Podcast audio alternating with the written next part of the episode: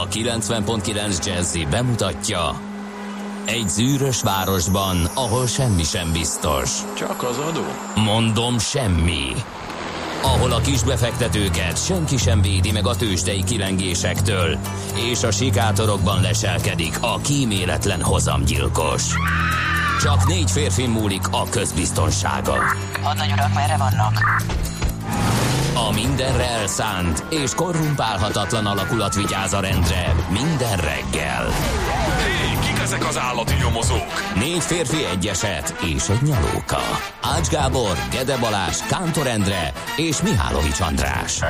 Az íróasztal mögül pedig Profit kapitány diktálja a tempót. Humor, emberi sorsok, közönséges bűnözők és pénz, pénz, pénz. Egy különleges ügyosztály. A Gazdasági Muppet Show minden hétköznap reggel a 90.9 Jazzin. De is figyelj, ne csak a bárányok hallgassanak. De miért? Ha nincs pénzed azért, ha megvan, akkor pedig azért. Millás reggeli. Szólunk és védünk. Jó reggelt kívánunk, kedves hallgató közönség! Akkor a millás reggelit elkezdjük itt össze. Beszélj a mikrofonba. Rakni, az, a mikrofonba beszélek, próbálok. Jó, oké. Nem, de közben meg beakadt a lábam. Mi, hova tudom, akad be a a lábad? székbe, és uh, egy pajzán hurkot képezett, ez a drót, ami nem tudom hova vezet, a hosszabbítóval és a laptopomnak a töltőjével. Tehát, hogy nem tudom, hogy ez hogy lehetne. mondom a mikrofonba. Mondom, hogy nem tudom, hogy ez hogy lehetne megoldani, de Bear Grylls is megirigyelhetné ezt a hurkot, mert ezzel medvét lehet fogni a jelek szerint. És akkor ezzel túl is voltunk az első poénon, mert ez a Millás reggeli itt a 90.9 Jazzy Rádion. Kántor Endre ül velem szemben, ez ténykérdés. Mihálovics András pedig megpróbál megszabadulni a saját maga Igen. által felállított medvecsapdából, addig pedig majd segítünk neki különböző tényekkel, például, hogy a Magdolnákat szeretnénk üdvözölni ezen a szép napon, mert Én hogy szerda van, jukunduszokat, a Szerda. jukunduszokat, Május ne 29-e. feledd a jukunduszokat. nem felejtem. A Jukun, ha, ha mondasz nekem egy híres Jukunduszt, akkor folytathatod, addig én elmondom, hogy vannak adelmárok, alénák, almírák is a mai napon, a kánokat, kundokat, kúnókat ne felejtsük el, és a maximok is ünnepelhetnek. Ezek tehát a névnapok a naptárban. Így van, Isten éltesse őket, nem könnyű nekik, mert nem lehet tudni, hogy milyen időjárással fogják ünnepelni nevük napját. Mi történt ezen a napon? Hát neked vettem ki direkt ezt, mert hiszen közös nevünknek egyik Na, na. legnagyobb alakja, ö, második András, Na, más na. alakváltozatban Endre, akit ugye ezer mikor? Ezer. e- Ezer. Akit 1205-ben ezen a napon És akkor koronáztak még nem meg. sejtette, hogy a magyar történelmet hallgató diákok egyik legkönnyebb évszámát fogja megalkotni néhány évvel, 22, vagy hogy is van, 17 évvel a trónra lépése után, amikor 1222-ben aláírja az Az aranybúlát. aranybulát, igen. Ezt De- mindenki tudja. De nem csak ez fűződik a nevéhez, hanem az is, hogy olyan energikus külpolitikája volt, amivel az, bizonyám, amivel az egész Balkánfél szigetet behálózta. Több szomszédos területet meghódított, és a Alien. belpolitikában is olyan modern törvényeket alkotott ugye az aranybulla kiadása, hogy kisebb-nagyobb változtatásokkal egészen 1848-ig érvényben maradtak, és azt akartam mondani, hogy szoktunk Egy visszamenni. dolog van az aranybúlánál, amikor ugye a rendi kiváltságokat a király ö, bebiztosítja, ez a Magna Carta az angoloknál. Igen. Úgyhogy itt tartunk, De kérem hogy szoktunk szépen. visszamenni a történelembe, és azt mondani, hogy hely, mi volt az a pont, amikor valami félrecsúszott? Tán a Rákóczi szabadságharc. De én azt gondolom, hogy András után csúsztak félre a dolgok, mert akkor még minden No, no, volt. Ott volt nekünk Zadár, illetve hát Zára, ugye, meg az összes többi. Na, na, Hát, fiam, hát. talán az, hogy keresztes hadjáratot vezetett második András vagy Endre, az smafu. Nem smafu. 1216-ban járunk, meghalt Henrik, a latin császárság uralkodója. Az egyik jelölt a trónjára András aposa, a második maga, második András királyunk volt. Sürgőssé vált tehát az ideig halogatott keresztes hadjárat. Miel, mielőtt elindult volna Szentföldre, megkezdte a visszavonulást az új berendezkedés gyakorlatától, azaz távolléte idejére politikájának ellenzőjét, János érseket bízta meg kormányzás, vagy kormányzóul, e, és mielőtt elindult volna a pápa, már Pétert koronázta latin császárra, ezért András a tervezett szárazföldi út helyett, ugye a hadjáratot már nem lehet úgy lemondani, hogy összecsődítjük a talpasokat, meg a lovagokat, aztán mindenki menjen haza, mert elmúlt, amit ér elindultunk volna. A tengeri szállítást e, választotta, hogy elkerülje Konstantinápolyt. A hadjárat során semmilyen érdemi katonai eredmény nem ért el, sőt, jelentősebb katonai akciót sem hajtott végre. Ez olyan echte ungarise keresztes hadjárat volt. Oda mentünk, elszórtunk egy csomó pénzt, a semmire. Nem, Á, nem baj. Na de itt jön az, ami miatt én ezt az egészet szóba hoztam, hogy a tengeri szállítás fejében lemondott Velence javára záráról. Hát az nem egészen A így volt. vállalkozáshoz már induláskor kölcsönöket vett fel. Ugye milyen echte ungarise keresztes hadjárat ez? Tehát oda megyünk kölcsönből. Jó, hát Csomó pénzért nem csinálunk Tessék. semmit, de figyelj, én próbáltam így a pénzt legmagasabb Szentföldi- szintre emelni második Igen. András, de te nem a hagyod. pénzt szentföldi erekjék vásárlására. Tehát szuvenír. Igen. Szuvenírek, e- és adományozásra fordította a királyunk. Felvették a máltai lovad, lovagrendbe, ez talán némi vívmánya volt ennek, és ezt egyébként, eh, ha valaki Máltán jár, Valettában, a nagymesteri palotában van egy festmény erről egyébként, és eh, hát második András elért ugye Akkon városához, felvette a Jeruzsálem királya eh, címet, és hát annyira jól érezte magát ez alatt, hát fogalmazunk így, hogy nyaralás. Igen. nyaralás alatt annyira tékozló volt, hogy Gizella királynének a Veszprémi egyháztól kölcsönkért koronáját el kellett adnia. Még egyszer, a királynői koronáját el kellett adnia. E, hazafelé pedig ötletszerű házassági szerződéseket kötött. E, úgyhogy... e, Ötletszerű. Ötletszerű. na, Ezt tetszik. írják az annáleszek. tetszik nekem. Úgyhogy ez volt a mi kis keresztes hadjáratunk 1216 Hát figyelj, a többit akkor most hagyjuk ki, nagyon-nagyon gyorsan említsük, mert hogy igazából mással is kell foglalkozni. Például fontos évszám ugye az, hogy az osztrák-magyar monarchia ezen a napon jött létre, ugye 1867-ben, amikor megszavazták a kiegyezés törvénycikkét. Aztán a Mount Everestet ugye ezen a napon mászta meg, ugye a harmadik pólus első megmászása ezen a napon volt Hi- Hillary és Tenzing Norgay, nepáli serpa. Aztán ami még fontos, talán 2005 óta hívják Budapest 11. kerületét hivatalosan is Új Budának. Ezek tehát a születésnaposok közül pedig mm, csináljuk azt, hogy mondjuk egy nagyon gyorsan kik születtek, és utána egy picit kalandozzunk, arra talán még van idő. Például ö, 1917-ben ö, John Fitzgerald Kennedy, az amerikai Egyesült Államok 35. elnöke, aki ugye 63-ban eh, hunyt el a híres merényletben. Igen. Aztán Harsányi János 1920-ban született ezen a napon, ő egy magyar származású, egyébként Nobel-díjas amerikai közgazdász. John C. Harsányi néven dolgozott az Egyesült Államokban. Róluk mindenképpen eh, illik megemlékezni. És amit kedvenc rovatunk, amikor így együtt vagyunk, és talán a morgás helyett ez egy jó, ez az ismeretlen hírességek rovat. Te kit választanál ki? Hát nevem alapján a horvát politikus történészt írod, de mégsem. Az az igazság, nem tudok szabadulni a japán Na, autóversenyzőtől. akkor legyen ő. Katayama Ukio ma ünnepli a születésnapját, 1963-as születésű, volt Forma 1-es pilóta, csapattársai szerint vidám, humoros ember, aki a boxban is mindig viccelődött. Néhány becenevét. Először Franciaországban versenyzett 1986-ban, majd Japánban folytatta a pályafutását, és hát vannak becenevei is. Nyugaton gyakran kamikázeként becézték vezetési stílusa miatt, azt szerelői nem győzték aláadni az új autót, mert mindig összetörte.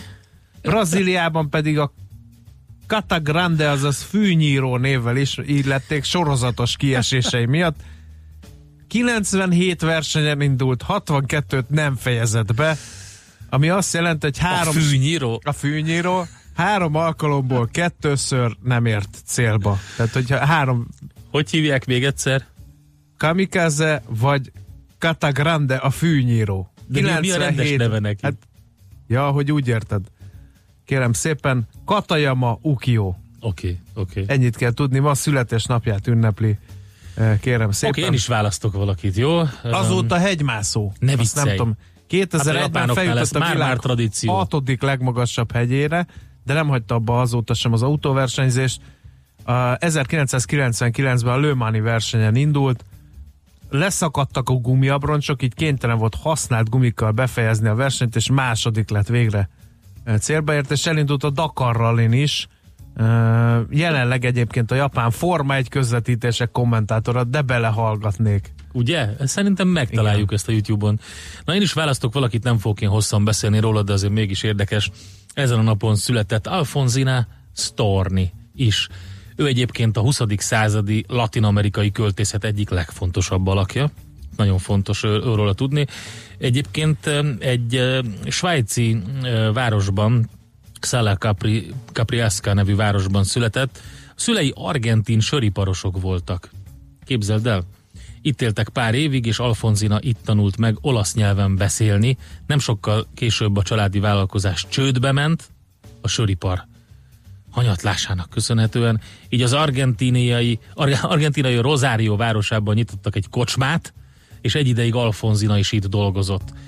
Úgyhogy majd csatlakozott egy vándorszínház társulathoz, akikkel beutazta az egész vidéket.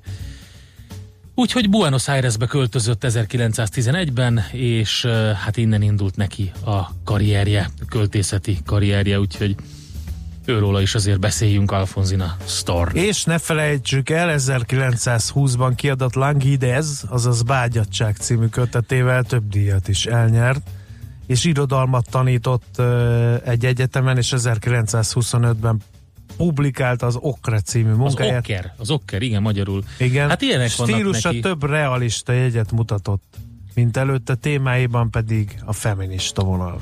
A nyugtalanság rózsája, édes sérelem, gyógyíthatatlan, bágyadság, okker, ezek voltak korai művei.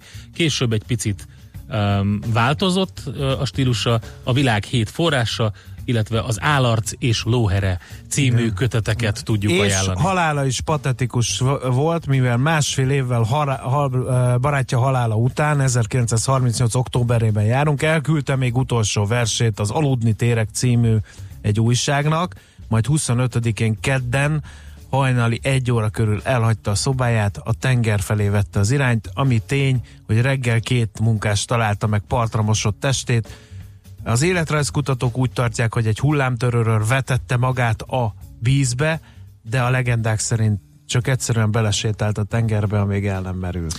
András, hoztam neked egy dalt. Alfonzin Astor? Nem, direkt erre a mai napra, mert hogy egy kicsit olyan borongósan kezdjük megint ezt a napot, mindenféle esőket mondanak, keleten akár jégeső is jöhet, továbbra is ez a zivataros, esős, füllett, egyáltalán nem napsütéses idő van. Utolsó költeményének néhány Tudtam. sorát, hadd olvassam el az Nagy utolsó. Storni rajongó I- vagy. Igen. Hagyj egyedül.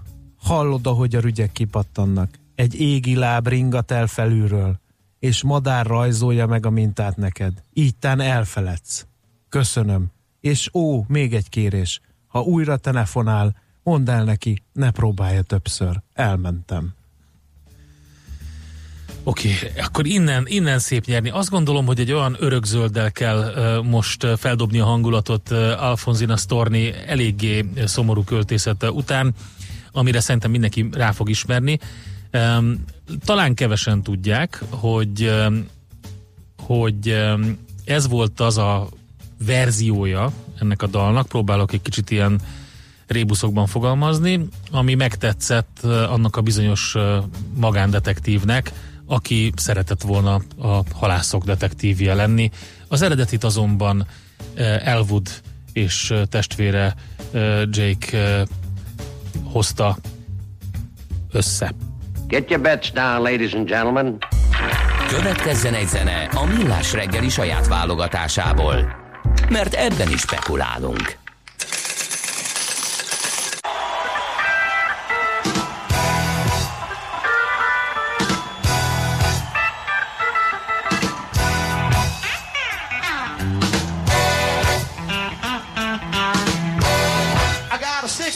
Cadillac, spare tire on the back, charge card of gold glance, but I ain't got you. I got a women to the right of me, I got women to the left of me, I got chicks all around me, but I ain't got you. I got a tavern, a liquor store,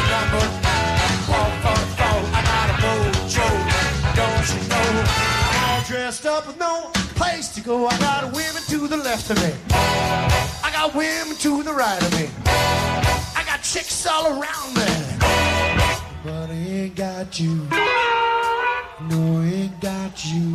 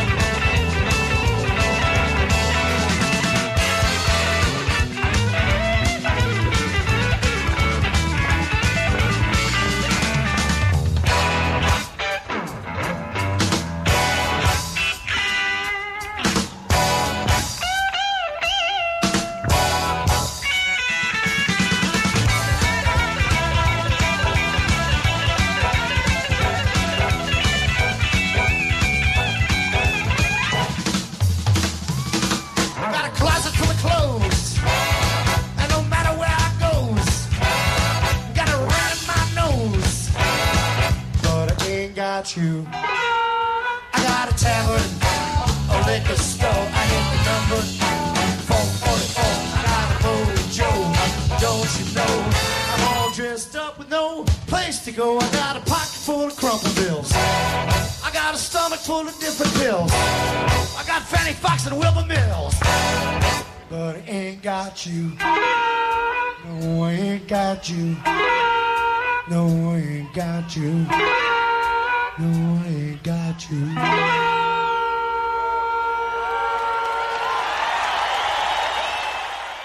Ezt a zenét a Millás reggeli saját zenei válogatásából játszottuk. Na nézzük meg, hogy mit írnak ma a lapok, vagy hát inkább talán az internetes portálok. Te mivel kezded, András? Kérlek szépen, én, az én kezemben a világgazdaság van, hogyha ez így ráélesedik. Évente 50 milliárd forint jut a szakképzés átalakítására, ez a címlap induló anyaguk. 5000 vállalati szakembert képeznek át, és 15 ezer diák kaphat ösztöndíjat. Jövő év szeptember 1-én indul ugyanis az új szakképzési modell a közoktatásban. Keresletvezérelt lesz, ez Parrag László a kereskedelmi és iparkamara elnöke mondta. Ezt az átalakítást szerintem nem lehet megspórolni, mert a versenyképességünk múlik rajta. Tehát, eh, ahogy említettem, 2022-ig nagyjából 150-200 milliárd forintot fordítanak a hazai szakképzés rendszerének fejlesztésére. Egyrészt a szükséges infrastruktúrális háttért fogják felújítani, modernizálni, másrészt a szakoktatók bérét fogják rendezni, harmadrészt megújítják az ösztöndíj rendszert is, emellett létrejönne egy munkaerőpiaci előrejelző rendszer, és tanulói munkaszerződést vezetnének be. Magyarországon egyébként az európai átlagnál kevesebben vesznek részt a szakképzésben, ezért van szükség ezekre a lépésekre, mondja Parrag László. Eh, Szerint egyébként az eredményeket illetően kellő óvatossággal kell előre, előre tekinteni, ez ugyanis egy hosszú távú stratégia, eh, mondja tehát Parrag László, a kamara elnöke. Kérlek szépen én a napi.hu-t szemléztem, és itt találtam egy olyan cikket, amit magyarítottak, a Financial Times publicistájának írásának a, a háttércikkét nézték. Arról szól Gideon Rackman írása, hogy megbénulhat az EU, megváltozott az európaiak gondolkodása. Bár jó érvek szólnak amellett, hogy az európai parlamenti választások fő kérdése a mérsékelt és a radikális politikai pártok erőviszonyának alakulása volt, valójában egy rejtett változás szabhatja meg, hogy mit hoz a jövő a következő években. És hát ugye az eltorzult nézőpontokról ír ö, a politikai szervezetek ö, hagyományos igazodása a nagy társadalmi osztályokhoz, illetve hát ugye arról, hogy ha Merkel rákényszerül az idő előtti visszavonulásra, akkor az EU elveszti domináns politikai vezetőjét, ugyanakkor hiába marad, akkor is érezhető lesz az európai politika töredezetté válásának hatása, miközben olyan ügyekben kellene dönteni, mint az euró jövője, a migráció közös kezelése, a Brexithez fűződő viszony, vagy a Kínával kapcsolatban követendő politika. Szóval a napi.hu-n ezt lehet elolvasni, egészen érdekes gondolatok. No kérem, akkor még néhány információ. Először is gyanúsítottként hallgatták ki az ötödik leggazdagabb magyart, ezt a 24.hu írja. Bige Lászlóról van szó. Az értesülés sem az ORFK, sem az üzletember cégének képviselete nem erősítette meg a lapnak. Ugye sok vállalkozása van Bige Lászlónak, a legjelentősebb a PT nitrogén művek, és ugye tavaly jött hír legutóbb az ő háza tájáról, amikor 300 rendőr szállta meg a Bige Holding szolnoki üzemét, hulladék gazdálkodás rendjének megsértés és más bűncselekmény gyanúja miatt folytattok nyomozást ismeretlen helyzet ellen, vagy ismeretlen tettes ellen. Ez az egyik érdekes hír a lapokból, a másik pedig, hogy, hogy ami érdekes, hogy lesz helikopter alkatrészgyárunk Gyulán, az uh-huh. Airbus Helicopters fog gyárat építeni, és ha minden igaz, a beruházással Magyarország repülőipari fejlesztésének központjává válhat Gyula városa.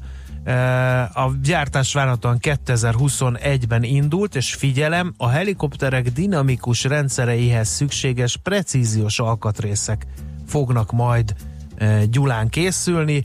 Az Airbus és a magyar állam fog közösen vállalkozni majd erre, de az Airbus lesz a többségi tulajdonos, ezért a menedzsment jogokat is ő fogja birtokolni. Aztán figyelem, figyelem, újra összeül a világ egyik leghíresebb titkos tanácskozása a Bilderberg csoport. Kész vége. A svájci Montreux az elméletek. Magasrangú európai és észak-amerikai politikusok és gazdasági vezetők hát a, fognak tanácskozni. Csütörtökön hely. kezdődik ez. Holnap. Ott leégett a Deep Purple próbaterme is. Igen. A témák 11 téma van, köztük a nemzetközi stabilitás, Európa jövője, Nagy-Britannia kiválása az Európai Unióból, az éghajlatváltozás, a kiberfenyegetések, Kína, Oroszország, a kapitalizmus jövője, az etika és a mesterséges intelligencia, ezek lesznek terítéken.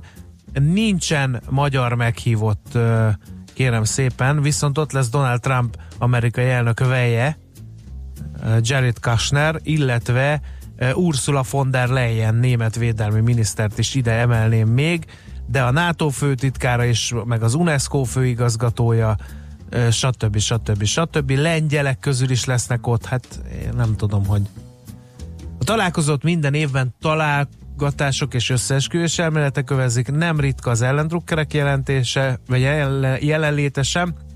Uh, vannak olyanok, akik szerint a világot titokban uraló Bilderberg csoport minden tagja emberi alakot felvett gyíklény. Igen, igen, igen, igen.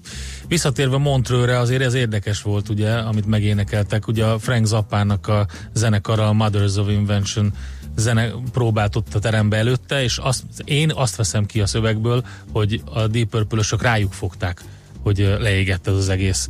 Na mindegy, jó, jó nagy buli lehetett. Mi megyünk tovább, és elmondjuk, hogy mi történt a tőzsdéken.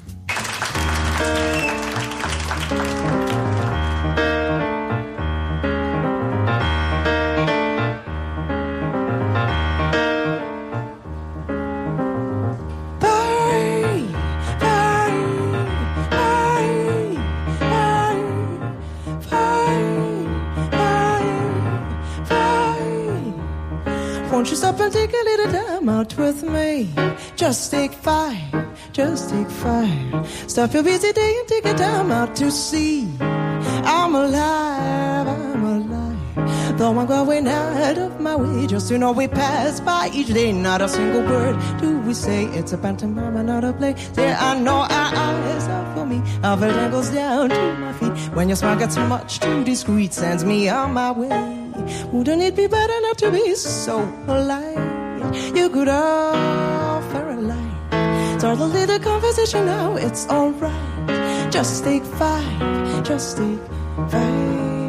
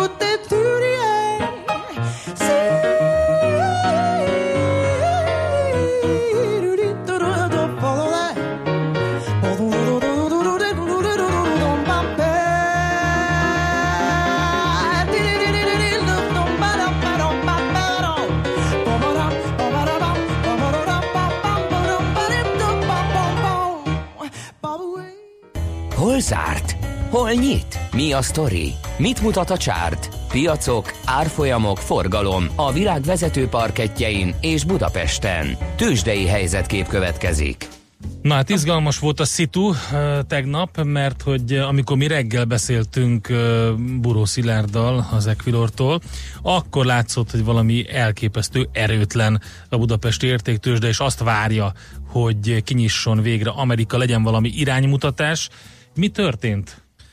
6% os plusz lett a vége, 40.466 pontos záróérték, és kérem szépen a Richter, a Richter, a Richter 4% ot erősödött 5230 forintig, ugye egy új uh, szer uh, kedvező fogadtatásának köszönhető ez a ez a jó erősödés. A ból is szépen teljesített, 2,2%-kal ment fölfelé 3250 forintig, de teljesen ketté tört a vezető papírok mezőnye, mert az OTP Telekom páros meg esett nem is keveset, az OTP 1,9%-ot 11.920 forintig, a Telekom másfelet 407 forintig. Nézzünk körben az alsóházban is, van-e markáns mozgás, hát a Waberers 3,2%-os mínusz az mindenképp ide tartozik, 1200 forinton jár már a Waberers. Sajnos ez nem túl jó hír. A Graphisoft Park is esett 1,4%-ot, a cikk Pannonia másfelet, és akkor néhány jó hírrel azért színesíteném a napot. Az Opus ment felfelé 3%-ot kérem szépen, és hát a Rába 1,3%-os plusza is jó hírnek mondható, miképpen a Master Plus 1,1%-os pluszát is ide emelném, csak hogy megédesítsük a hallgatók szájízét a tőzsdei összefoglaló közepére, mert most jön a fekete leves hát ne, Igazából az történt ugye, hogy nem volt annyira rossz a nyitás, és Budapesten is az látszik, hogy dél körül pattant fel a Bux. A viszonylag úgy tűnt, hogy akkor hogy jó lesz a hangulat, de hát nem lett az. A vége egy százalékos mínusz lett a Dow Jonesnál, fél százalék körüli a nasdaq és majdnem egy százalék az S&P-ben, és hogyha körülnézünk a világban, akkor nagyjából ugyanezt látjuk. A FUCI, a DAX és a Párizsi mutató is esett, a Shanghai Composite, a Hang Seng és a Nikkei is mínuszban van, legnagyobb mínuszban a Nikkei egy százalék fölött, Úgyhogy nem volt jó végül is az árás, egy csomó minden zavarja a befektetőket, többek között a népességi adatok, amik kijöttek az Egyesült Államokból, elég nagy gondot jelentenek a gazdaságra, hogy egyre kevesebb gyerek születik. Közben a fogyasztók úgy költenek, mintha nem lenne holnap. Ezt is rossz hírként fogalmazták meg, tehát nem volt jó a hangulat. Az Apple fél százalékot esett, a Citigroup egy százalékot, a GE szintén egy százalékot, a Microsoft pedig éppen egy picit, a Google szintén éppen hogy 6 század százalékot emelkedett. A legnagyobb nyertesek között az AMD-t lehet kiemelni majdnem 10 százalékkal, és az Activision Blizzard játékgyártót 3 százalékkal, a vesztes oldalon pedig a Kraft Heinz Company van 6,5 százalékkal, hát nagyjából ezt lehet elmondani a, a tegnapi tőzsdei kereskedésből. Tőzsdei helyzetkép hangzott el a Millás reggeliben. Jön Czoller Andika, elmondja, nagyon szép pólója van. Hello, cica! Cica mondja. van rajta. És Egy, én sze, szemű, szemüveges cica, most látom csak, de tényleg nagyon aranyos. Úgyhogy, de nem egy Grand Piquet szerencsére, azt hittem egy nagy Grand Piquet rajongó vagy, és akkor így de nem. Szóval a lényeg a lényeg, hogy jön, jön Czoller Andi, elmondja a legfrissebb híreket, információkat, utána pedig jövünk vissza mi eh, Budapest rovatunkkal, igen. Breaking, baleset idő. a gyári úton befelé, áll a forgalom. Még egyszer, a gyári úton befelé. Kérem Szóval szépen, az M1 majd. M7 bevezető már most nagyon durva. Nem lehet. Ezt nem lehet. De lehet? Foglalkozunk a forinttal, természetesen a tegnapi, tessék, Andi, Andi, te fogsz beszélni. Tehát foglalkozunk a forinttal a tegnapi MNB eh, kamatdöntés után, illetve, hogy eh, például hogyan szeretnének zebrákat eh, a budapestiek, a járókelő.hu-val fogunk beszélgetni. Műsorunkban termék megjelenítést hallhattak. A mozgás motivál, serkenti a gondolkodást és fiatalít. Aki mozog, az boldog ember és kevésbé stresszes. Hallgasd a Millás reggeli mozgáskultúra rovatát minden pénteken reggel fél kilenc után pár perccel, és értesülj lehetőségekről, versenyekről, edzésekről, családi sportprogramokról. Épp. A Millás reggeli mozgáskultúra rovatának támogatója a Magyar Víz Kft. A Primavera ásványvíz forgalmazója. A frissítés egy pohár vízzel kezdődik. Hírek a 90.9 Jazzin. Január 1-től a nagyszülők is gyedre mehetnek. Vége az ingyen tankolásnak az elmű oszlopokról. Új jelöltet keresnek Manfred Weber és Franz Timmermans helyett az Európai Bizottság elnöki posztjára. Budapesten most 16 fok van, ma is szükség lesz az esernyőkre, időnként a szél is megélénkül, délután pedig 18-22 fok valószínű. Jó reggelt kívánok, Czoller Andrea vagyok, három perc elmúlt 7 óra. Jövő január 1-től a nagyszülők is gyedre mehetnek, ha az országgyűlés elfogadja az erről szóló törvényjavaslatot. Novák Katalin az Emberi Erőforrások Minisztériumának család és ifjúságügyi államtitkára közölte, lehetőség lesz arra, hogy a munkaerőpiacon aktív nagyszülő az unoka két éves koráig, ikrek esetén három éves korig otthon maradhasson a gyermekkel. Elmondta, a nagyszülői gyed átlagfizetés esetén 208 ezer forint havi támogatást jelent, a nagyszülő a gyed mellett csak akkor dolgozhat, ha a munkavégzés az otthonában történik. Ma dönt a fővárosi közgyűlés arról, hogy 7,5 milliárd forintos ajánlatot tesz a Tabánban évek óta kihasználatlanul álló rácfürdőre és hotelre. Az épület együttest 2010 óta nem sikerült megnyitni, holott 10 milliárdból újították fel. Az azóta eltelt időben az épületek állapota leromlott, az új tulajdonosnak valószínűleg további 5 milliárdot kellene beleölni a komplexumba, hogy meg tudják nyitni. A fürdő megmentése évek óta napi renden van, mégsem történt eddig semmi érdemleges. Vége az ingyen tankolásnak az elmű oszlopokról. A cég ugyanis a magyarországi áramszolgáltatók közül elsőként vezet be fizetést az e-autó töltőin, amelynek tesztüzeme tegnap kezdődött. A megoldás teljesen digitális, a fizetés az eCharge Plus applikációban rögzített bankkártyával történik, írta az áramszolgáltató cég. A tesztidőszak után a töltési szolgáltatás tervezett egységára 99 forint per kilovatóra lesz. Így egy 30 kWh-s akkumulátorral szerelt gépjármű teljes feltöltése kevesebb, mint 3000 forint. Az Origo.hu brüsszeli értesülései szerint félretették a csúcsjelölteket az Európai Uniós tagállamok állam és kormányfőinek brüsszeli csúcs találkozóján. A portál kedveste azt írta, ez azt jelenti, hogy nem automatikusan ők a jelöltek az Európai Bizottság elnöki posztjára. Vagyis Manfred Weber és Franz Timmermans helyett új jelöltet keresnek, az Európai Uniós Testület azért ült össze kedden Brüsszelben, hogy javaslatot tegyen az Európai Bizottság új elnökének személyére. Brüsszeli munkavacsorájukon az uniós állam és kormányfők megkezdték az EU intézmények vezetőinek jelöléséhez és kinevezéséhez vezető eljárást. Teljes harckészültségbe helyezték a szerb hadsereget. Alexander Vucic elnök azután döntött így, hogy a koszovói különleges rendőri alakulat több szerbet is letartóztatott Észak-Koszovóban. A fegyveresek öt szerbet fogtak el, akik szervezett gyanúsíthatóak. A szerb kormány Koszovó ügyi irodájának vezetője szerint megfélemlítésről van szó, az albánok így akarják rettegésben tartani és előzni otthonából a kis számú koszovói szerbség, szerbséget. Koszovó, Szerbia egykori déli tartománya 2008-ban egy oldalon kikiáltotta függetlenségét, ezt azonban Belgrád azóta sem hajlandó elismerni, és mindent megtesz, hogy fenntartsa befolyását északi részében, ahol a koszovói szerb kisebbség döntő része él. Sok felé számíthatunk esőre, záporokra, főként a Dunától keletre és a Dunántúl déli részén zivatarokra, amelyeket felhőszakadás jégeső kísérhet. Késő délutántól feltámad a szél, a maximumok 14 és 26 fok között alakulnak, nyugaton visszaesik a hőmérséklet, keleten délkeleten lesz a legmelegebb. A hírszerkesztőt Szoller Andrát hallották, friss hírek pedig legközelebb fél óra múlva. Budapest legfrissebb közlekedési hírei a 90.9 Jazzin a City Taxi Dispécsejétől. A bevezető utakon erősödik a forgalom, és az M5-ös autópálya bevezetőjén a határút előtt baleset is történt, de jelentősebb torlódásra egyelőre még nem számíthatnak. A Hungária körúton a Rákóczi híd felé, az Ajtósi sornál a középső sávot lezárták vízvezetékjavítás miatt.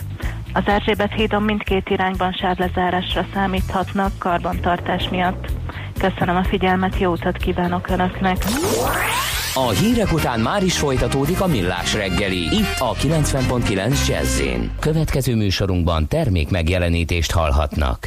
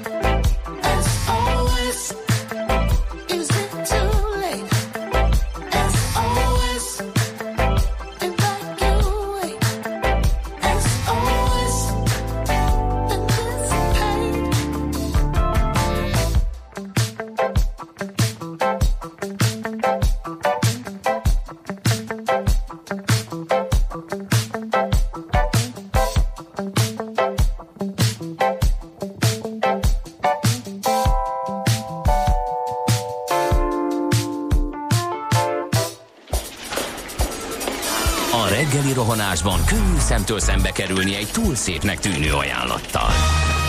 Az eredmény krétával körberajzolt tetemes összeg.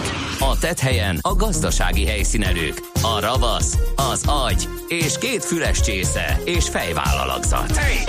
A lehetetlen küldetés megfejteni a Fibonacci kódot. A jutalom egy bögre rossz kávé és egy olyan hozamgörbe, amilyet még Alonso Mózli sem látott. Millás reggeli, a 90.9 Jazzy Rádió gazdasági mapetsója.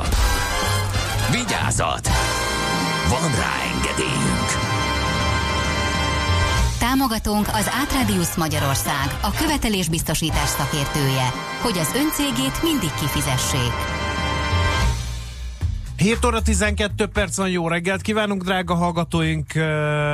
Ez a Millás reggeli, a 90.9 Jazzy Rádió. Elgondolkodtam, hogy melyik műsorban is vagyok kép abból a számtalanból, amelyet van szerencsém vezetni és szerkeszteni. Velem szemben pedig uh, melyik kollega is ül, Kántor Endre lesz az, puskáztam kicsit, hogy felismerjem őt. Köszönöm, András. 0 Mihálovics András természetesen. 0 30 20 10 9 0 9 SMS, WhatsApp és Viber számunk is ez. Az m a város felé a Madaras Tesco előtt teljesen beállt, írja egy hallgató, illetve uh, van egy másik uh, információ is. A Deákon egy körbekerített csatorna fedélet észlelt szerszám gazda hallgató, egy hete áll így, se reggel, se délután nem látok dolgozni senkit. Jól van ez így? Ezzel már át is vezetnénk következő rovatunkra. Budapest, Budapest, te csodás! Hírek, információk, érdekességek, események Budapestről és környékéről. Mert hogy ugye a járókelő.hu az a felület, ahova szerszámgazda például felírhatja ezt, hogy van egy körbe kerített csatorna fedél a Deákon, hetek óta nem történik ott semmi, és akkor hát, ha majd fog de most más témánk Hát lesz. majdnem ö, hasonló. Ö, itt van velünk a vonalban Lé Marietta, a járókelő.hu alapítója. Szervusz, jó reggelt kívánunk! Sziasztok, jó reggelt! Na hát nagyon érdekes dolgokat lehet olvasni, többek között azt, hogy nálatok ö, a, a zebra igény alatt például megjelent, hogy a Budapest 9. kerületben a Bakács tér Tompa utca sarkán lenne óriási szükség egy zebra felfestésére, mert hogy itt nagyon nagy az autóforgalom, és ide szeretnének a járókelők egy zebrát, a közelharcuk folytatódik, és hát ez egy nagyon fontos helyszín lenne, ahova tényleg szükség lenne egy ilyen gyalogos átkelőre. Egészen pontosan mi ez az egész? Lehet, hogy valaki nem hallott még róla, légy szíves, mondd el nekünk, és akkor beszéljünk erről a helyzetről. Igen, arról van szó, hogy a Bakács térnél jeleztek nekünk pár napja egy ilyen zebra igényt. Ö, Nagyon sok ilyen lakossági jelzés jön, amikor így kvázi ugye úgy kell elképzelni, hogy szeretnél átmenni az úton, és akkor nem tudsz átmenni, mert nagyon sok az autó, és nem, nem, egyszerűen képtelenség. Ugye szokták mondani, hogy a út másik oldalára születni kell. Ilyen típusú jelzés van sok, és ö, ezek elég vegyes módon oldódnak meg. Azt kell tudni a gyalogátkelő helyeknek a létesítéséről, hogy elég sok pénzbe kerülnek, tehát mondjuk kell, ez törvényben van szabályozva, hogy megfelelően legyen megvilágítva például az a helyszín, vagy hogyha ez nem csak annyi, hogy le kell festeni öt csíkot, hanem le kell sűjeszteni a járdaszegét, és hasonló dolgokat kell még csinálni, meg a legtöbb esetben, amikor mi kapunk egy választ egy ilyen bejelentésre, akkor első körben a Budapest közút például kimegy és megszámolja, hogy mekkora ott a forgalom, ahol jelezték a lakosok, hogy szeretnének egy zebrát. Igen, most itt pont ugye a Bakács tér Tompa utca kereszteződése, az a Tompa utca az, ami a Bakács térről kivezet a, a Ferenc körútra, és hát nagyon forgalmas, hogy aki már járt ott a, a templomot, hogyha megkerül és elindul a, a Bakács téren a Tompa utca fel, akkor lehet látni, hogy ott elég sokan vannak, mert ugye a másik irányból is jönnek autók, ráadásul a, a pont a szembe van egy nagy iskola, nagyon sok étterem, meg intézmény a környéken. Amikor felmerül egy ilyen igény, ezt be lehet nálatok jelenteni? Tehát, hogy be, küldünk egy fotót, és azt mondjuk, hogy szeretnénk itt egy zebrát? Így van, így van, erről van szó. Érdemes mege, megemlíteni tényleg, hogy milyen, milyenek a körülmények a környéken, tehát hogy van arra iskola, egyébként mennyire távol van a másik zebra. Sajnos sokszor azt látjuk, hogy az a visszajelzése mondjuk a szolgáltatóknak, hogy hát igazából 200 méterre lejjebb van egy zebra, és oda kéne elsétálni. Ez szerintem, szerintünk kevésbé gyalogos barát megközelítés. Van nagyon sok olyan eset is, amikor, és ezt jelezném is akár az autóvezetőknek, autóval járóknak is, hogy érdemes udvariasabbnak lenni a többi közlekedővel szemben, hogy sokszor az van, hogy akár magát a zebrát is jelzik a lakosok, hogy azért szeretnének lámpát kérni. Na most a közlekedés tervezési gyakorlatban abból az alapelvből indulnak ki, hogy a zebránál a gyalogosnak elsőbsége van. Tehát, mm. hogyha csak felfestés van és nincs lámpa, akkor is, amikor lelép, amikor szeretne átkelni, akkor ugye át kéne engednünk, és nagyon sokszor, akik fülként gyalog közlekednek, azt kérik, hogy akkor kerüljön oda lámpa, hiszen már valahogy akarják, hogy legyen szabályozva ez a szituáció, hogy nem lehet átjutni. Például a Dohány utcán, a belvárosban van nagyon sok ilyen, Igen. úgymond kisebb zebra. Igen, pont a, egy másik ilyet találtunk nálatok a Rózsák terénél, ugye a, a, a Rózsa utca, Dohány utca kereszteződésnél. Itt is azt mondják, hogy nagyon sok a gyalogos át szeretnének menni, nem tudnak átmenni, de ott is hárítás érkezett a, a szervektől? Igen, itt is arról volt szó, hogy már tulajdonképpen az a indokolta a Budapest közút, hogy nem avatkoznak be jobban, hogy a kanyarodó járművekkel szemben is ezt is hajlamosak vagyunk elfelejteni, azokkal szemben is a gyalogosoknak van elsőbség, ilyen bejelentés uh-huh. egyébként több is van ha elolvassuk azokat a válaszokat, amik érkeztek hozzátok, akkor azt látjuk, hogy például a Cinkotai út teljes hosszát érinti ez a probléma, tehát sehol nincs zebra a Cinkotai úton, és ott például azt válaszolták, hogy gyalogos átkelőhely létesítéséhez jogszabályi előírás alapján szilárd burkolatú járda és előírás szerinti megvilágítás is szükséges. Um, igen, és akkor ezeket létre kell arról hozni? Is volt szó, uh-huh. Igen, hogy a járdát is meg kellene a cinkotain építeni ehhez, tehát hogy itt meg elég sok alapvető feltétel hiányzik. Azt láttuk egyébként például, hogy hogy is mondjam, valamilyen ráérzése természetesen van a várostervezőknek arra, hogy hova kellene zebra, és például van egy olyan példajárókelőn, ami a Kapás-Battyányi sarkára kért zebrát, és itt például az zajlott, hogy először a kerület megcsinálta a kialakítást, tehát ők kifizették úgymond az utcának a felújítását olyan formában, hogy egy-két helyre megvolt a lesülyeztés, és tulajdonképpen utána már csak a, a következő cégnek be kellett jönnie, és úgymond felfesteni az zebrát. Tehát azt is látjuk, hogy ilyen elég nagy összefogásra van szükség az önkormányzatok, meg a Budapest közút részéről is, hogy megvalósulhasson egy zebra. Van egy ilyen nagyon híres zebrakérésünk, ami nem tudni, hogy mikor fog megvalósulni, ez pedig a Kazinci utca, Szent Király utca közötti zebra, ez biztos ismeritek ezt a kérést, hogy a Rákóczi útra szeretnének ide a két utca közé zebrát, és egyébként ez meg is lett tervezve még 2014-ben a békekkel, de sajnos annak a hatására, hogy ugye van egy ilyen ígéret, hogy majd a Kossuth Lajos utcát felújítják, annak a hatására tulajdonképpen évek óta nem történik ebben az ügyben előrelépés. Oké, okay, hát ez nagyon fontos. Egy másik olyat is találtam nálatok, ami szintén um, nagyon sok mindenkit zavarhat, engem is kimondottan, és uh, megmondom őszintén, én szoktam is fotózni, hogy tilosban parkolás, vagy hát olyan jellegű parkolás, amikor akadályoztatunk másokat, ebből hát, sem fogy el a muníció soha. Ne finomkodjunk, ennek van egy terminus technikus, ma már a magyar sajtóba elhalapozott ez a tahó parkolás. Igen.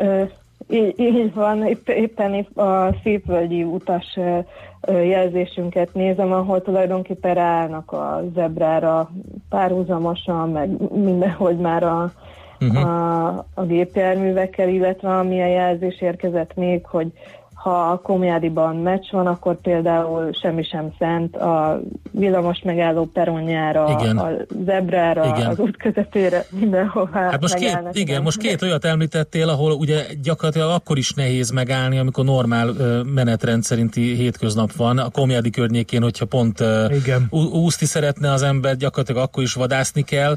A másik... Marietta, ezzel mit lehet tenni egyébként? Tehát azon kívül, hogy felhívjuk a figyelmet, nem tudom, hogy mennyire ismered ezt a szabályozást, szerintem sokan gondolják azt, hogy ilyenkor kéne kihívni a lopós autót, ami aztán fogja és elviszi a, azt az autót, ami, ami hát akadályozza a forgalmat.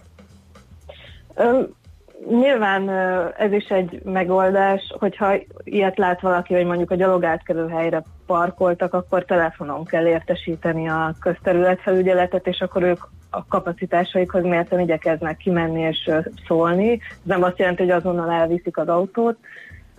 Mi azért azt gondoljuk, hogy ennek a hosszú távú megoldása például a komjádi esetében lehet az, hogy ne kifejezetten arra törekedjen, aki oda tart, hogy 5 méterre az uszodától álljon meg, Igen. hanem egy kicsit távolabb, ami egyébként egy egészségesebb dolog is, tehát hogy ne csak arra gondoljunk, hogy ez mennyire kényelmes, hogy rögtön oda tudunk menni, hanem arra is, hogy egyébként ha távolabb állunk meg, akkor könnyebben találunk parkolóhelyet is. Most azt a 200 métert lesétálni talán nem akkora probléma. Tehát hát igazából igen. ez egy hosszú nagyon jó, változás. Igen. igen. Más ez nagyon jó megközelíthető helyen van. Tehát uh, rengeteg, tehát nagyon jó, könnyen oda lehet jutni. Tehát ez igen nem kéne autóval tényleg a bejáratig menni. A Szépvölgyi úton pedig ugye tele van olyan területtel az egész, amit hát meg lehetne oldani, hogy parkolókat létesítsenek, vagy máshogy, de ott is ugye elég sok probléma van, sok irodaház. Hát nagyon sok érdekességre hívjátok fel a figyelmet a járókelő.hu-n, úgyhogy én azt javaslom mindenkinek, aki aki felháborodik valamilyen történeten, hogy látogasson meg titeket, és akkor ott be lehet fotózni a területet és jelezni az igényt. Köszönjük szépen, nagyon jó munkát nektek! Köszönöm. Köszönöm, viszont szép napot. Szervusz! Lé Mariettával beszélgettünk a járókelő.hu alapítójával. Érkezett egy üzenet a millásreggeli.hu weboldal kapcsolati űrlapjának segítségével. Kérdezi Kisgömbölc, hogy biztos, hogy az a legjobb, hogy tíz autó pöfög, amíg egy ember átmegy az úton. Ez mekkora fölösleges környezetszennyezés? És képzeld el, nekünk szegezi, ezt most komolyan mondom, ezt, ezt Nekem is, vagy Én- csak neked? azt mondja, hogy én nem szeretnék rasszista gyerekgyilkos lenni. Önök szeretnének? Ezt képzeld el, ez Én ezt értem, hogy senki nem szeretné ilyen, de ez hogy jön a... úgy jön, hogy azt mondja, hogy ho- a környezetszennyezés kárvalótjai a legkiszolgáltatottabbak, ezek pedig az afrikai kisgyerekek, írja ő. Na most a következő a helyzet, kedves kis gömböc, nem szükséges, nem szükséges autóval menni, mint Nekünk a Gellért hegy a Himalája. A Millás reggeli fővárossal és környékével foglalkozó rovata hangzott el.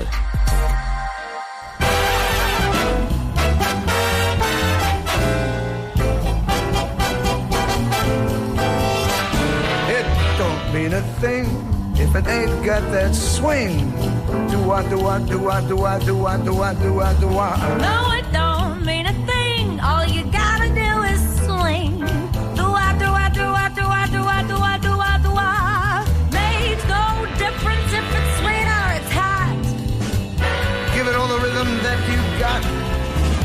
Oh, it don't mean a thing if it ain't got that swing.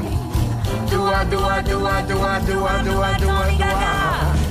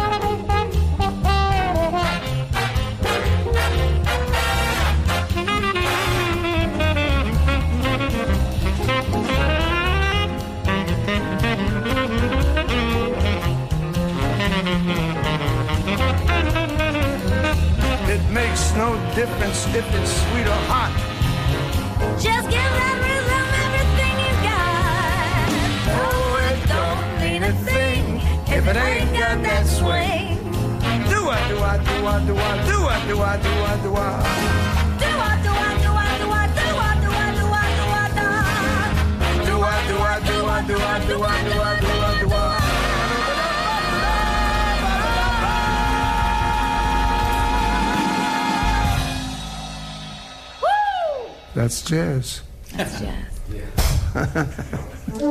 Nem a fájdalomtól, hanem a félelemtől válik az ember irányíthatóvá. Millás reggeli.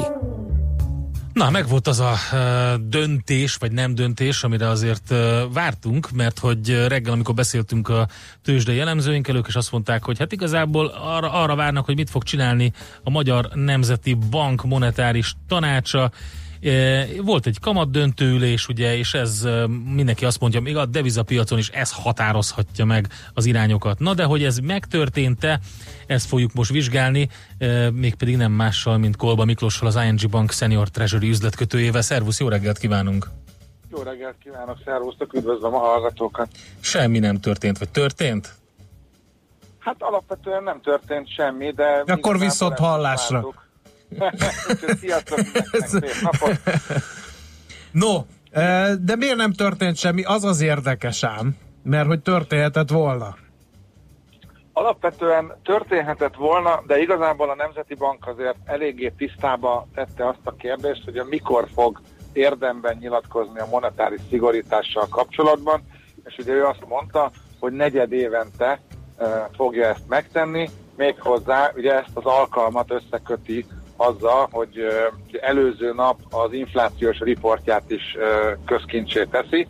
Ugye ez így volt márciusban is, amikor volt ugye ez az egyszeri szigorítás, és ez így lesz júniusban is. Ugye ez lesz a következő érdemi olyan kamat döntő ülés, amik a piac igazán várhatja azt, hogy a Nemzeti Bank fog valamit nyilatkozni, és én azt gondolom, és azt várom ettől piaci szempontból, hogy ha és amennyiben mond, illetve ha és amennyiben nem olyat mond, akkor annak sokkal nagyobb piaci hatása lesz a júniusi kamat döntésnél, eh, illetve az azt eh, követő sajtótájékoztatónál, mint mondjuk az a, az a pici mozgás, ami, ami most volt a tegnapi napon.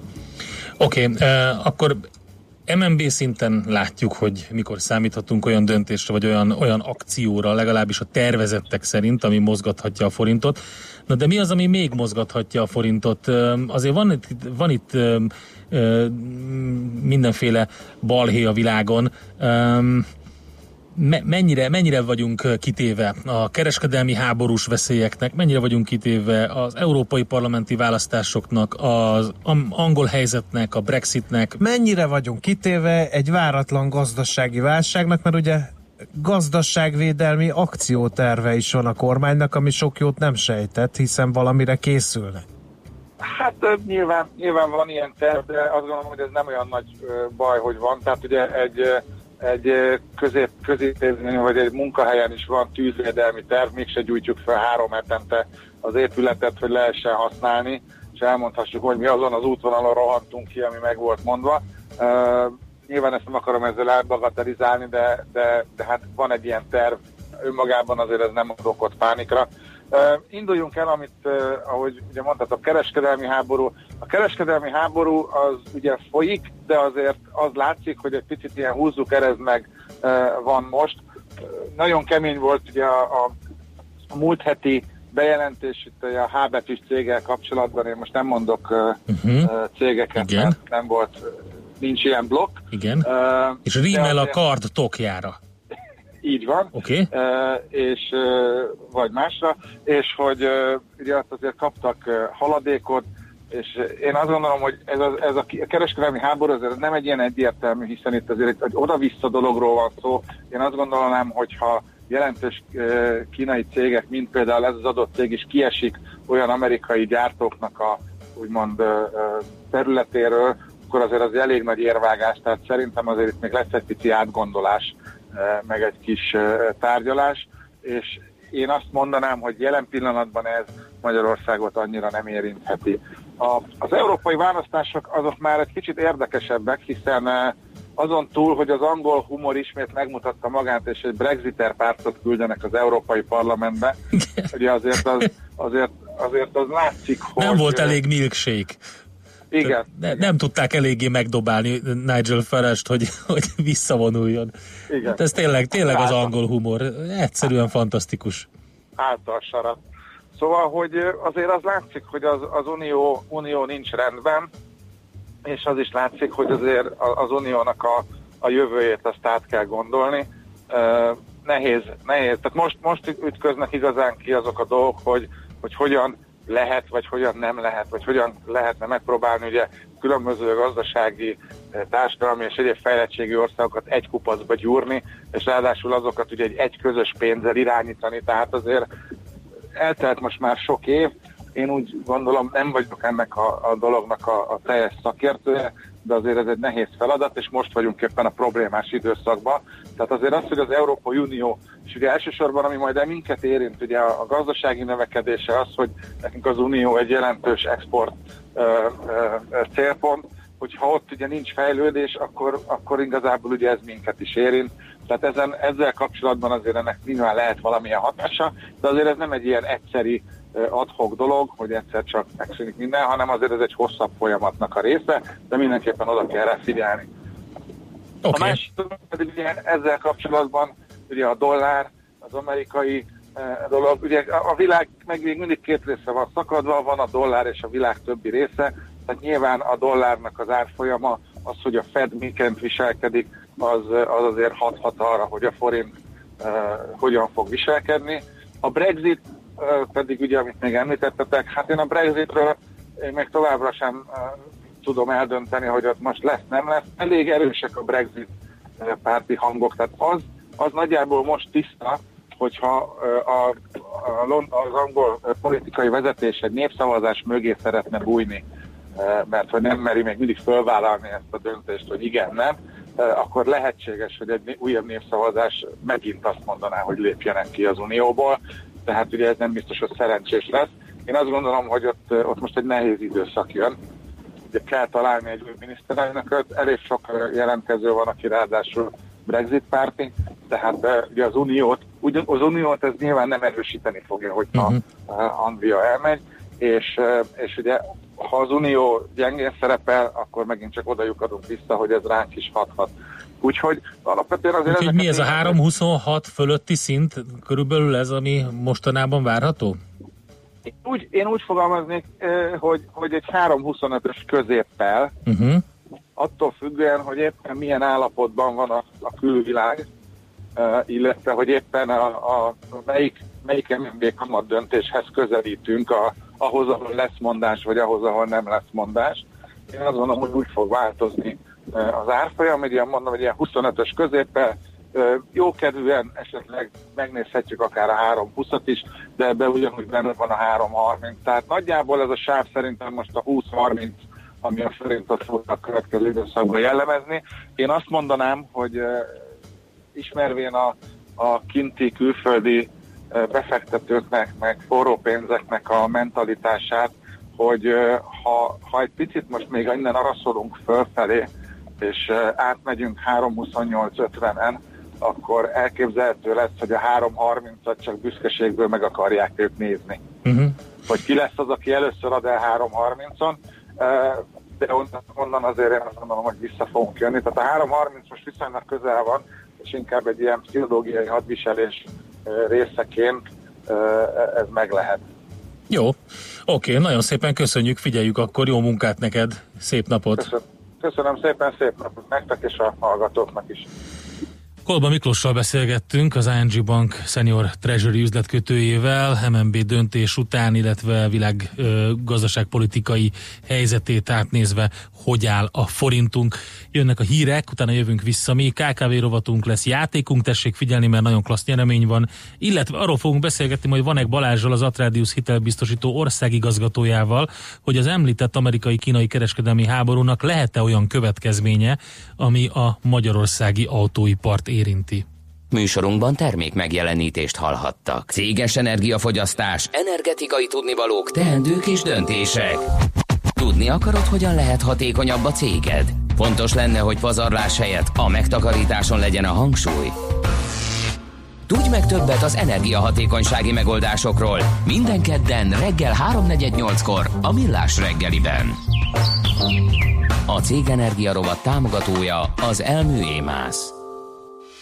Rövid hírek a 90.9 Jazzin. Ma tartja az Oktatási Hivatal a 6., a 8. és a 10. évfolyamos diákok kompetencia mérését. A feladatsorokat a tanulók szövegértési képességét és matematikai eszköztudását térképezik fel, ezért a vizsgált területeket részletesen lefedő különböző nehézségű kérdésekből állnak. A mérés fontos célja az intézmények teljesítményének nyomon követése is, az országos kompetenciamérést a tanulók családi hátterének vizsgálata egészíti ki. Az OH a diákok közvetítésével kérdőívet juttat el a szülőkhöz, amelynek kitöltése önkéntes és név nélküli. Évente 50 milliárd forint jut a szakképzés átalakítására. 5000 vállalati szakembert képeznek át, és 15 ezer diák kaphat ösztöndíjat, írja a világgazdaság.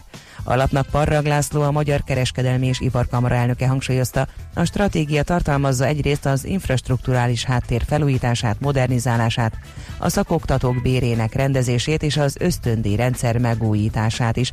Emellett létrejönne egy munkaerőpiaci előrejelző rendszer, és tanulói munkaszerződést vezetnének be. Őrizetbe vették a Nemzeti Adó és Vámhivatal három dolgozóját, a fővárosi nyomozó ügyészség hivatali visszaélés és más bűncselekmények miatt indított eljárást ellenük. Korábban az Index írt arról, hogy ügyészségi nyomozók vitték el kedd délelőtt a NAV bűnügyi főigazgatóságának Puszti úti épületéből a felderítő osztály volt vezetőjét. Csökkent az üzemanyagok ára, a mától 3 forinttal mérsékelte a benzin és 6 forinttal a gázolaj nagykereskedelmi árát. A változást követően a benzin literenkénti átlagára 409 forintra, a gázolai 410 forintra csökkent. Az antiszemita atrocitások megelőzésére a Tett és Védelem Alapítvány úgy döntött egyfajta önszerveződő biztonsági szolgálatot hoz létre belső Erzsébet városban, az úgynevezett Buli negyedben, olvasható a népszavában. Alapnak Szalai Kálmán az alapítvány titkára azt mondta, elejét akarja venni annak, hogy Magyarországra importálják az észak- és nyugat-európai antiszemitizmus terjedő pestisét. Az újság felidézte, nemrég a Magyarországi Zsidó Örökség Közalapítvány kuratóriumi elnökek jelezte, rendszeresen történnek verbális atrocitások a hetedik kerületben. A szóbeli agressziót erősen ittas turisták követik el, angolul becsmérlik a zsidókat. Sokfelé számíthatunk esőre, záporokra, főként a Dunától keletre, és a Dunántúl déli részén zivatarokra, amelyeket felhőszakadási égeső kísérhet.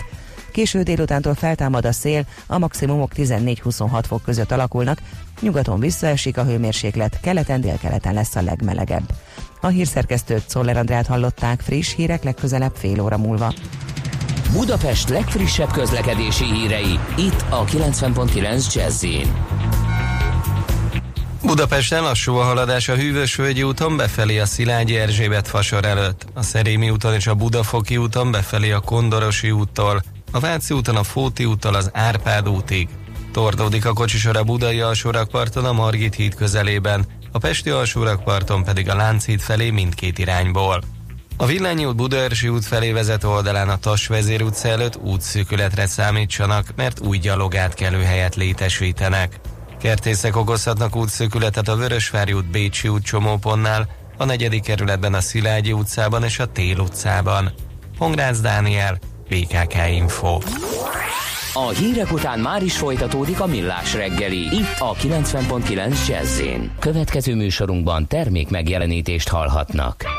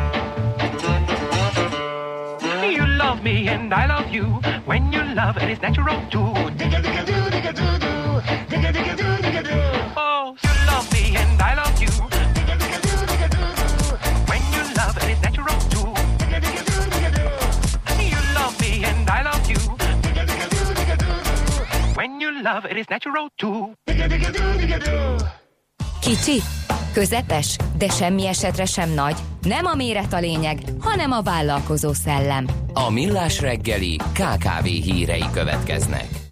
Építőipar, ugye dübörög az ágazat, és azt gondolnánk, hogy ez a sikerágazat, és hát ezt úgy tűnik, hogy a kormány is meghallotta, és próbál egy kis lendületet adni, Muníciót? további lendületet. Hát Még 3 milliárd forintra lehet pályázni építőiparban érdekelt kis és közepes vállalkozásoknak, hogy javíthassanak a hatékonyságukon, kérem szépen.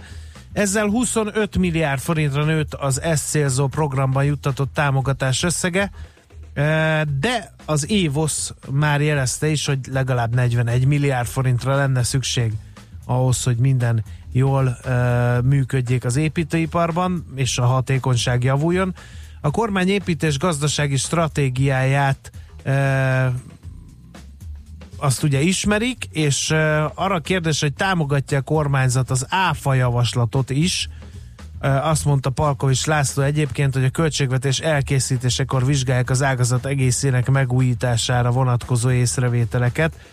Ugye az évhoz az elmúlt hetekben az áfa visszatérítéssel összefüggésben több könnyítés is kér. Felvetette, hogy az új építésű lakásoknál 5 és 27 százalékos áfa különbözete visszaigényelhető legyen, és azt is javasolták, hogy a magánszemélyek a lakásfelújításkor a számlával igazolt költségek áfájából maximum 3 millió forintot visszakaphassanak, és indikálnyozták, hogy a munkáltató adómentesen támogathassa a munkavállalót lakásvásárlás esetén maximum 6 millió forint erejéig, felújításkor pedig 3 millió forint erejéig.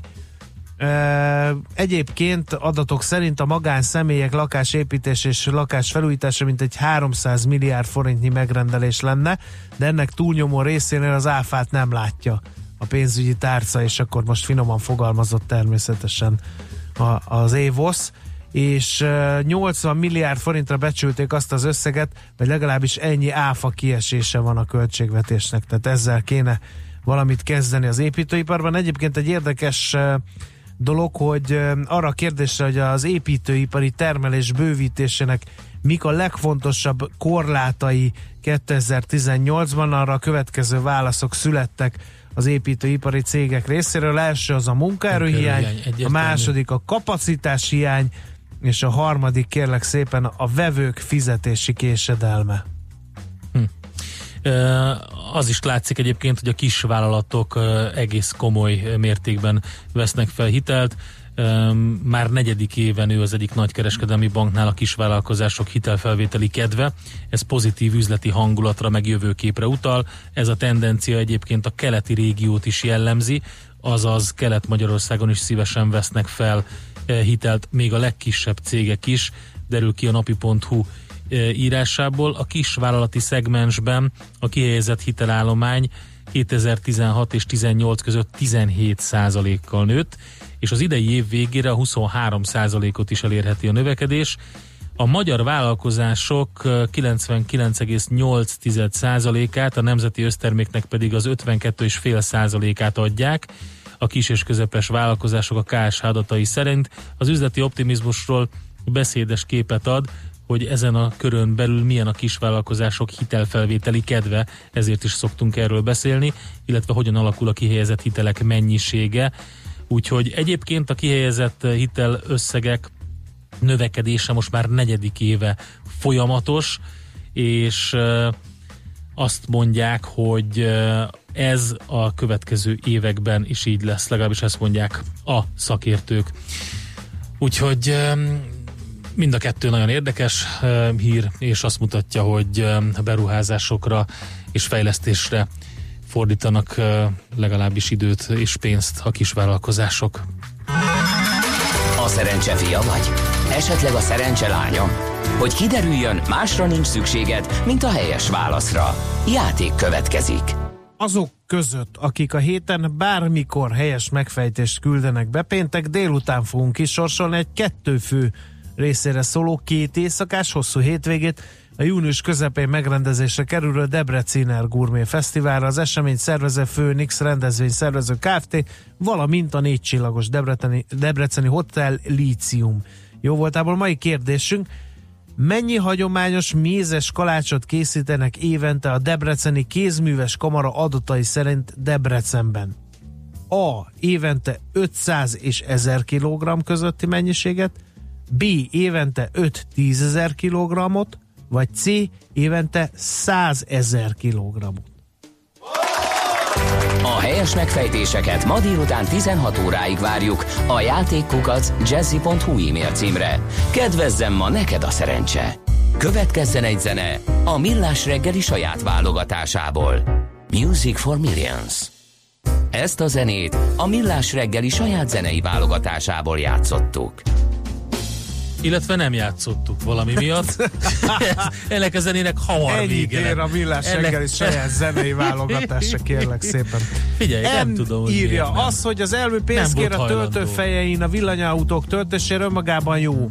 De otthon 45 forintba kerül egy egység, a töltőfeje meg a duplájában, na ez nem fair. De hát lehet, hogy az elmű szeretné, hogyha hazamennének tölteni az autósok, és nem az ő infrastruktúráján eh, tankolnának, írja a hallgató. 0 30 20 10 909 SMS, WhatsApp és Viber jöhetnek az üzenetek.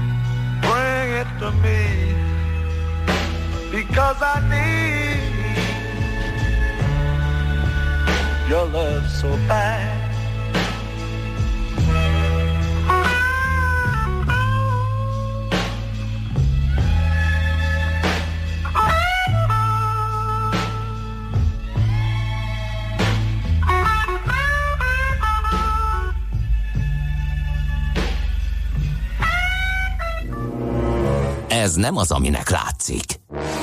Millás reggeli. No, hát drága hallgató közönség, eh, hát eh, autóiparban otthon van Magyarország, ezt ugye nem győztük hangsúlyozni, meg annak eh, áldásos tevékenységét. Nagyon-nagyon örültünk, amikor a BMW bejelentette, hogy Magyarországot válassza. Most már talán kevésbé örülünk, mert hogy a globális lassulás az bizony nem jelent jót, főleg akkor, hogyha a kínaiak sem vesznek autót, akik eddig évtizedeken keresztül stabilan mindig egyre többet és többet.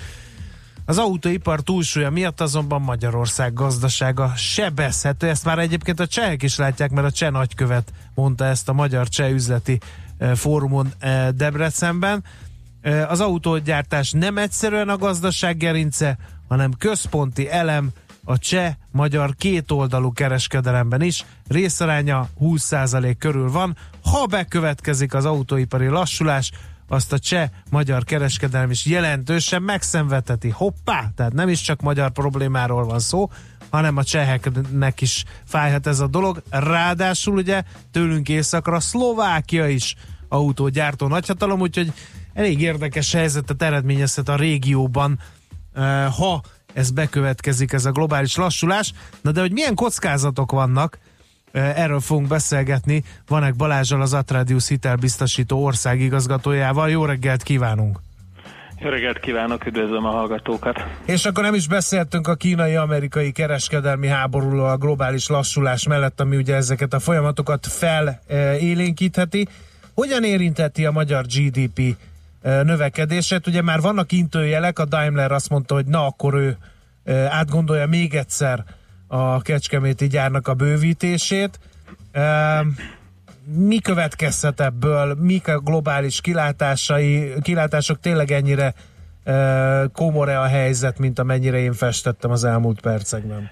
Hát tartózkodnék tőle, hogy nagyon komoly, komor témát hozzak föl így reggel, hiszen fontos, hogy jó induljon a nap.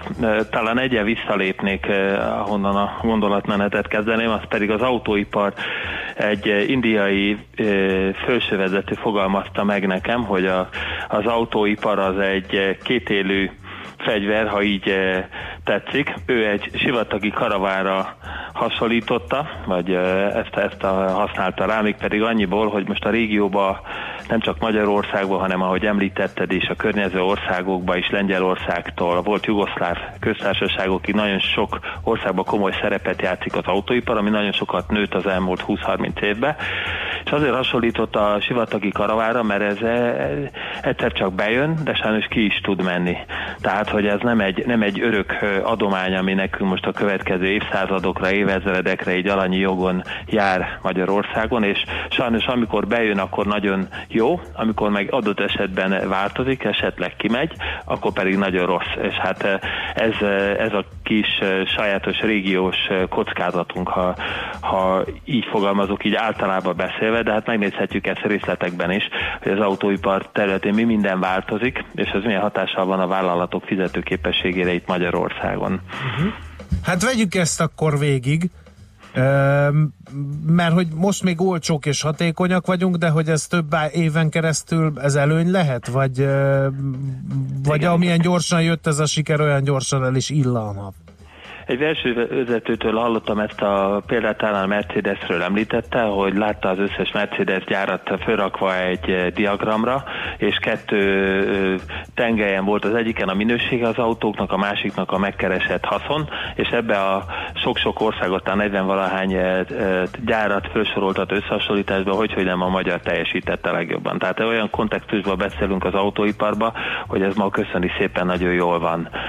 Kiváló minőségben, nagy haszon mellett készülnek Magyarországon eh, 4,1 gyárban az autók, ugye a 0,1 az általad említett BMW is. Na most, hogy milyen, miért, miért gondoljuk azt, hogy ez változik? Itt az egyik dolog ez a, ez a széndiokszid témaköre. Az országban erős német autógyártók, például a Mercedes, vagy az Autinak a sajátossága, hogy itt azért nem annyira az egy literes, háromhengeres autókat vásárolják a vevők, hanem inkább a nagyobbakat. Ebből kifolyólag az átlagos széndiokszid kibocsátásuk a flottában eh, 130 g eh, körül van per eh, kilométer, és eh, ez eh, 2021-re eh, jelentősen le kell csökkenteni, olyannyira, hogy 95-re. Na most ez két dolgot hoz magával. Egyik oldalról azt, hogy nekik erre át kellene állni, ami óriási innovációs költség, de ők nem is erre vannak szocializálódva. A nagymotoros, automataváltós, összkerekes, ez, ezek a nagy haszonkulcsot termelő prémium német márkák, és hát a széndiokszid azért is probléma, mert büntetést kellhet fizetni, a másik pedig az, ami a légi közlekedésbe jött be egy pár nappal ezelőtti hír volt, hogy a, ö, az olcsó repülőjegyek az egy nagyon jó dolog, de az Európai Bizottság ö, fontolóra veszi, most tárgyalásban van, hogy egy pluszadót vett ki a kerozéra, ami ideig adómentes volt, és ezáltal egyes légitársaságok profitja egy rendülettel eltűnik. Tehát mind a két oldalról jelentős pluszköltség érheti az autógyártókat, amit a új fejlesztéseknél például a magyar gyáraknál figyelembe vesznek. Uh-huh. Hát itt írja a hallgató, de könyörgöm, kigyártálunk hibridet senki. Tehát ez is egy intőjel lehet, hogy ugye meg kell felelni ezeknek a kvótáknak, de hát ugye ezzel, ezzel a szortimenttel, amit, amit Magyarországon gyártanak a, a gyárak, nem nagyon fog sikerülni. Hát igen, szóval ez, ez, egy, ez egy nagyon komoly témakör, hiszen itt látjuk, hogy valami történik a klímaváltozás témakörében, ennek én személyesen örülök, de ennek van hatása, és ez érintheti pluszköltségek tekintetében az autóipart. A másik dolog, hogy jóval kevesebbet adnak el, mint egy évvel ezelőtt, és ez, ez nagyon komoly probléma. A kínai piac 14%-kal zsugorodott év per év alapon, és a legnagyobb piacról beszélünk, ha a német autóipar export piacáról beszélünk, itt van a Brexit témaköre, uh-huh. az talán a német után a második legnagyobb piac, illetve hát az általad említett vámháború, kereskedelmi háború, az pluszköltségeket jelent ugye USA, Kína között, hol van a gyár, nem megyek a 21 féle részletbe bele, de ha elkezd csökkenni az értékesítés, akkor elkezd lefelé menni a haszon. Ez Balázs, akkor egy kérdés van, főleg ez, ez azért érdekes, mert ugye a héten, vagy egy-két héten belül olvastam egy olyan cikket, hogy az oké, okay, hogy a Daimler átgondol, meg oké, okay, hogy majd a BMW gyárral kapcsolatban megint átgondolnak, dolgokat, de hogy egy nagy csomó magyar beszállító cég van. Az ő helyzetükre milyen hatással lehet ez a bizonytalanság, és akkor fogalmazzunk így, mert még nem dölt el, hogy ebből hogy fogunk kijönni a jelek szerint, de a magyar vállalatok, meg általában a hitelbiztosítási piac szempontjából ez, ez a bizonytalanság, ez mit jelent? Hát különböző tőkehelyzetű vállalatokról beszélünk. Nyilvánvalóan, hogyha a nagy gyártókról beszélünk, a nagy német gyártókról, de beszélhetünk a Suzuki-ról is, itt egy nagyon erős tőkepozícióról ö, beszélünk, bár az autógyártók piaci megítélése sem egyforma. Ö, ugyanakkor az al- alkatrészgyártók jóval gyengébb ö, ö, piaci helyzetben van. Ha mondjuk azt veszük, hogy egy kipufogó gyártó cég az mennyire stabil, vagy egy ö, automata váltót, őt a technológiai átállás, mondjuk az elektromos autózás, vagy a hibrid meghajtás, vagy pedig a, a hidrogén alapú meghajtás, ezek a, eltűnhetnek ezek az igények relatíve rövid idő alatt, pár év alatt. Tehát e, e, mély hitelbiztosítási szempontból óriási limiteket jegyzünk az autóipari beszállítókra és a gyárakra is, és a beszállítókat kockázatosabbnak tekintjük, mint a gyárakat, mert nincsen olyan erős tőkepozíciójuk. Uh-huh. Hát akkor itt tegyünk ki három pontot szerintem, mert mm, ez még nem eldöntött tény. A kockázat minden esetre, minden esetre mm, hát növekszik, aztán majd Igen, meglátjuk. növekszik, De nyilván ki lehet védeni valahogy, vagy legalábbis fel lehet készülni, nem csak hedgeléssel. Nem csak egyelésre figyelni kell a váltókat, talán még egy érdekességet a fiatalokról, ők nem annyira vesznek már autót, tehát hogy miért adnak el kevesebb mm. autót, az benne van, hogy a városi fiatalok köszönik szépen, azt mondják, hogy ez már túl sok. Megoldja másként, és ez egy nagyon mm, veszélyes dolog, mert ez a következő évtizedekre is egy változást vetít előre. Uh-huh. Összességében a hitelbiztosításnak az a dolga, hogy egy ilyen változó környezetbe kiszámíthatóságot és biztonságot nyújtson, ha esetleg valamely vállalatnak ez anyagi nehézséget okozná, hogy Isten csődbe megy egy ilyen e, e, gyors változásban, hiszen az autóiparban lezajló változás az nagyjából a kiskereskedelem változási sebességéhez Mhm. hasonlítható, ami a nagyon magas jelzővel illethető. Igen. No, azt hiszem mindent értünk, köszönjük szépen akkor az információkat, és további jó munkát kívánunk. Köszönöm szépen, szép napot! Minden jót! Vanek Balázsjal, az Atradius hitelbiztosító országigazgatójával vizsgáltuk, hogy az autóipari bizonytalanság, fogalmazunk így, eh, hogyan érintheti a magyar gazdaságot, benne az autóipart és annak beszállítóit. Nagyon érdekes témával folytatjuk majd a millás reggelit. A Microsoft, az IVS és a Bear Research közös 2019-es ö, vállalati felhőkutatását az idén negyedszer készítették el, és ez a közelmúltban elkészült magyar infokommunikációs jelentés számainak másodelemzését ezúttal vállalati vezetőkkel készített interjúkkal egészítették ki a felhőszolgáltatások és a mesterséges intelligencia ismertségéről, meg megítéléséről. Úgyhogy ezt a dolgot fogjuk egy kicsit megbeszélni és e, megvitatni, e, mégpedig nem mással, mint a Microsoft új ügyvezető igazgatójával, Chris Mattheisennel, aki jön ide hozzánk a stúdióba. Úgyhogy Czoller Andi hírei következnek, utána pedig jövünk vissza mi itt a Millás reggelivel. 0630 2010 909 Viber, WhatsApp, SMS, illetve infokukacmillásreggeli.hu. Műsorunkban termék megjelenítést hallhattak.